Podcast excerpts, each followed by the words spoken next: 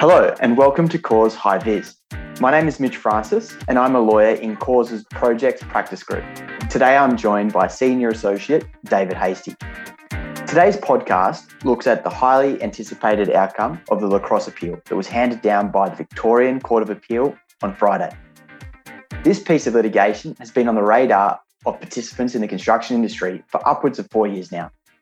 This case is critically important to many in the construction industry as it sets a bar for how liability will be split between builders and various consultants who have contributed to or been involved with the installation of combustible cladding on buildings. Dave, I'm really interested to get your perspective on the lacrosse appeal, but perhaps we should start by going back in time and considering the background to the original decision that was given by VCAT back in 2019. Hi, Mitch, and thanks for that. As most would probably know, but I will still recap, uh, the dispute started following a fire in an apartment tower located in Melbourne in the Docklands, being the Lacrosse uh, high rise resi building. A substantial fire spread across the facade, across 14 stories of the building, to in call it 12 minutes from a single cigarette butt, and this was largely a consequence of the use of combustible cladding. Now, um, all of the 400 or so occupants were successfully evacuated from the building. However, there was um, quite extensive damage to the building. In total, the owners and the owners corporation claim to have incurred losses in excess of 12 million.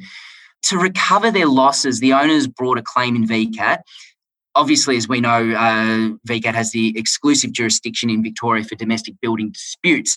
Now, the owners brought this dispute against uh, the building professionals involved in the construction of Lacrosse. The building professionals included the builder, uh, who is LU Simon, the building surveyor, the Gardner Group, the architect, and the fire engineer.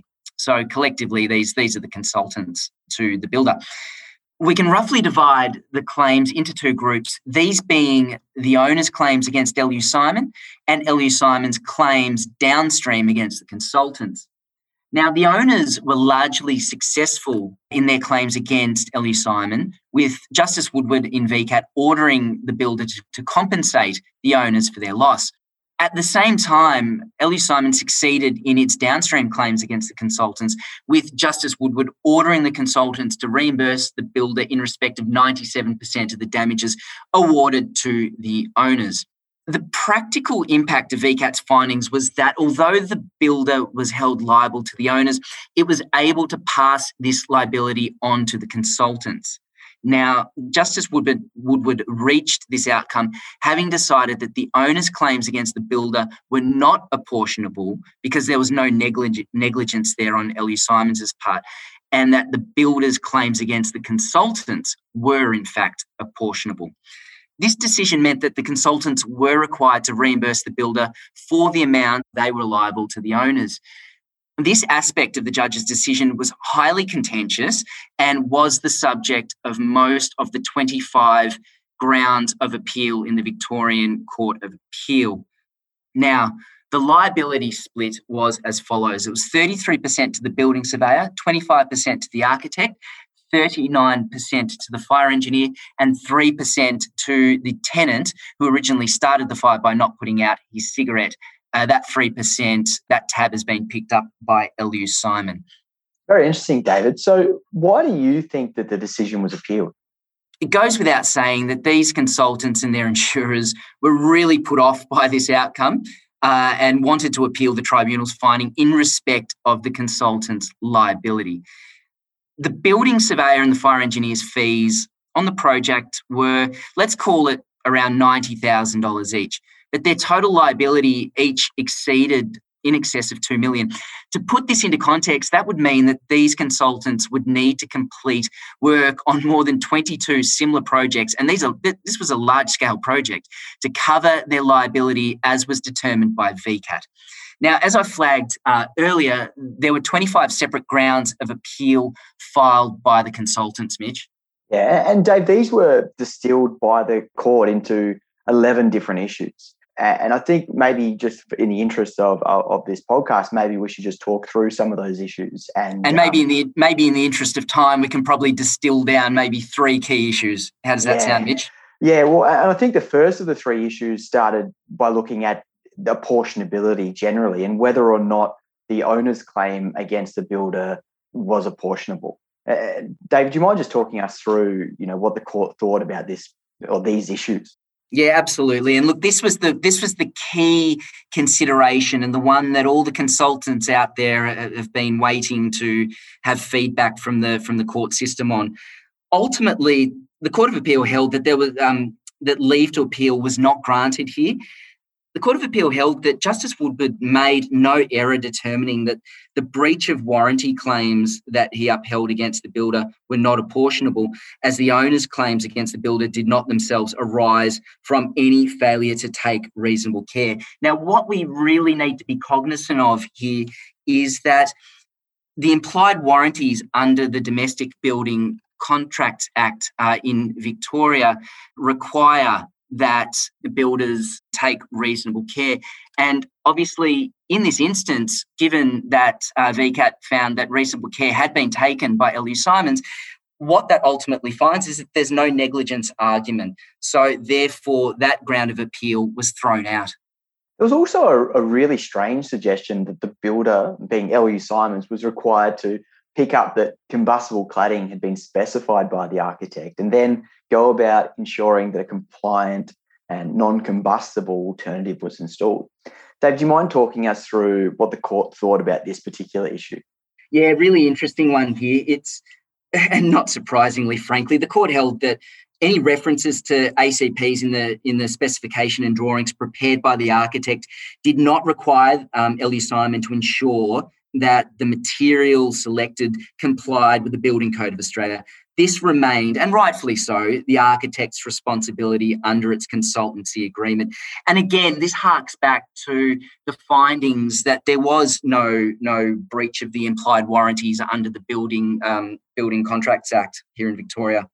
Yeah, it, it almost seems as if the, the, the architect is trying to say that it, it, it specified but didn't specify a particular product, which, which just wouldn't lead to a logical result.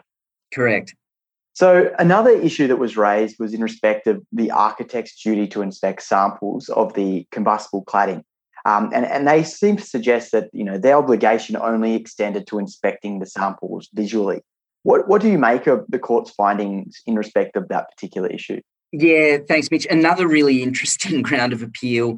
Unsurprisingly, again, leave to appeal was not granted the Court of Appeal held that it made no commercial sense to limit the scope of the architect's requirement to inspect samples as being limited to a visual inspection only, rather than approving based on regulatory compliance, which frankly it, makes perfect sense.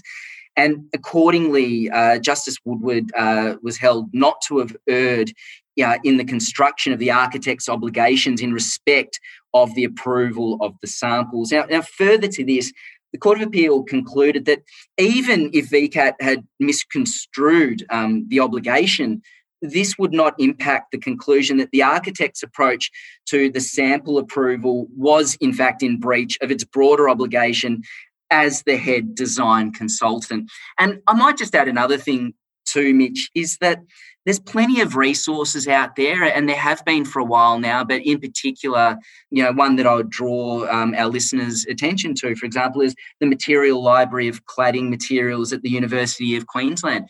It's incredibly comprehensive. It's an amazing resource, and frankly, you know, my understanding was it, it was around um, at this particular time. So it, again, unsurprisingly, um, leave to appeal was not granted.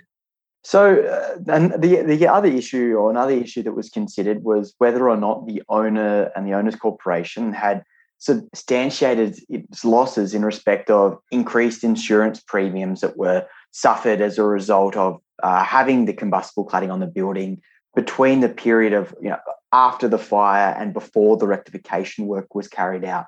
What what did you make of the court's findings in respect of, of, of that issue? Yeah, um, interesting one again, Mitch. Um, they all seem to be interesting according to me, don't they? Um, what we can't forget here and overlook is that VCAT is not bound by the rules of evidence, and the relevant document that was relied upon here had been tendered without objection. So the Court of Appeal held, and again, unsurprisingly, that evidence of an insurance broker, which was contained in an email attached to a witness statement, stating that cladding at the property had accounted for approximately 80% of the increase in the insurance premium had been properly taken into account by Justice Woodward to support the owner's claim for damages. Yeah, eh, very interesting. So, what did the court think about the building surveyor's attempt to rely on the peer professional defence under the Wrongs Act? I mean, it's my understanding that this defence typically has, you know, been in place to protect people like doctors, um, you know, and other similar professionals from from negligence claims. What what? How did the court apply this to the to the facts of lacrosse? Yeah, Mitch, the court ultimately agreed with the findings again of, of VCAT uh, that the peer professional opinion defence did not apply under the Wrongs Act in, in this particular context and on this um, set of facts. Just to recap, it was held um, at the first instance that building surveying is a profession within the meaning of the Wrongs Act peer professional op- uh, opinion defence.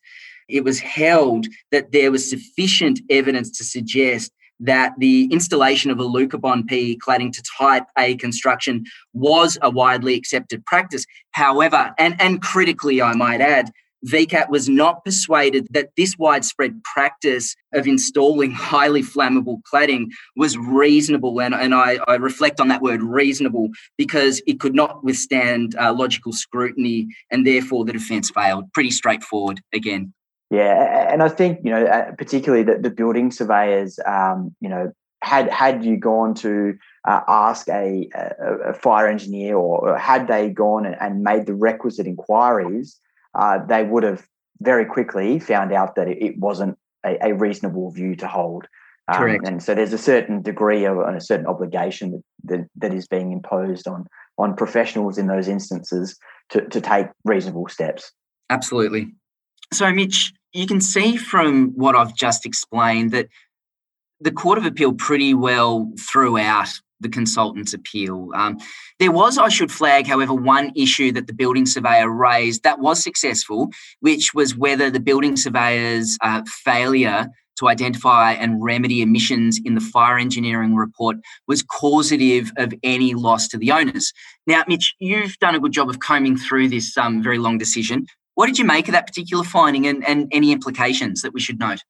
Yeah, look, it was pretty interesting, um, this issue that was raised, and, and ultimately it came down to a bit of a factual analysis uh, that, that the court took. Um, what was suggested was that the building surveyor, when it was reviewing the fire engineering report that was prepared by the fire engineer, that the building surveyor should have identified the fact that the building surveyor had noted the wrong material that was going to be installed on the facade. So the building surveyor, uh, the fire engineer rather, had noted that the, the, the external wall would be precast concrete, whereas it was actually going to be combustible cladding material.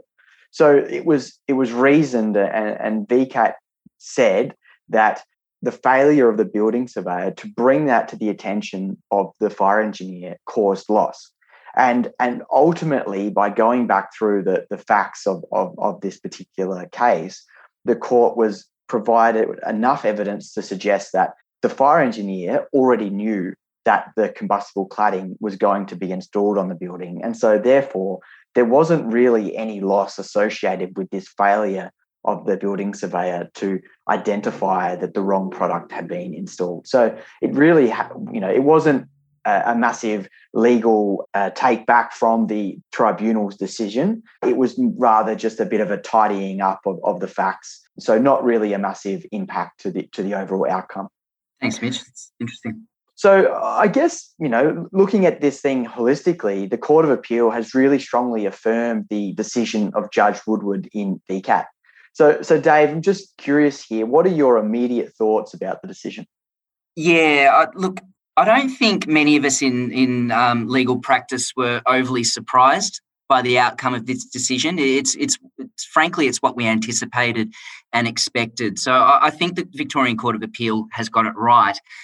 Interestingly, will be to see whether uh, special leave is sought and whether this finds its way up to the High Court. So uh, watch watch that particular space because a lot still does ride on this. So um, be very interesting to see what the High Court would have to say if, in fact, it gets there. Taking a step back from that, I think in the first instance, builders may well be buoyed by the fact that LU Simon emerged relatively unscathed after this appeal. However, for those of us who have practiced long enough in construction law, you know that each case ultimately turns on its facts, and we really need to emphasize that that including the specific obligations imposed on each of the parties under the contract, the circumstances in which the design and construction of the project is undertaken, and of course, um, but not limited to, the involvement of the builder in the selection and specification of the cladding material and its compliance with um, that particular specification. Yeah, and even just the time of when this took place. So that you know, obviously, the relevant work that we're discussing um, in in this particular case, all of the work was done in 2007 to 2010. So obviously, in light of the, the, the Lacrosse fire and in light of the Grenfell fire in the UK, you know, we're probably going to have a different result if, if the case was considering, you know, facts at in a different time. That's right, Mitch. And what we should be cognizant of the fact is that on the 1st of February of this year, the Victorian government actually introduced a ban on the use of high risk cladding products in Type A and Type B buildings. So effectively, what, what that seeks to do is just now it provides clarity around the fact that certain building materials, including ACPs, just simply can't be used. Where there used to be discretion allowed by building surveyors with regards to the use of these types of products. Now, simply they're banned. End of story. Yeah, and that was actually something that in the lacrosse appeal, the, the court dealt with that it didn't need to. And, and that was, it, it went and, and, affirmed Judge Woodward's position that the use of a Alucobond uh, cladding or, or of the ACP cladding in the Lacrosse Tower was not compliant with the BCA. And there had been some uncertainty in the industry about whether or not it was compliant. But, you know, the court here just wants to strongly stamp out any possible arguments that might be uh, put to, uh, you know, in, in an appeal or in back in VCAT. It, it strongly want, wanted to affirm that position that no, this type of material is not compliant with the BCA and was not compliant with the BCA uh, back when this was taking place back in 2007. Absolutely. And just finally, it, it, would be remiss of us not to touch on the fact or the implications this this um, appeal um, has on the Victorian government's cladding rectification program CSV. So again, what watch this space.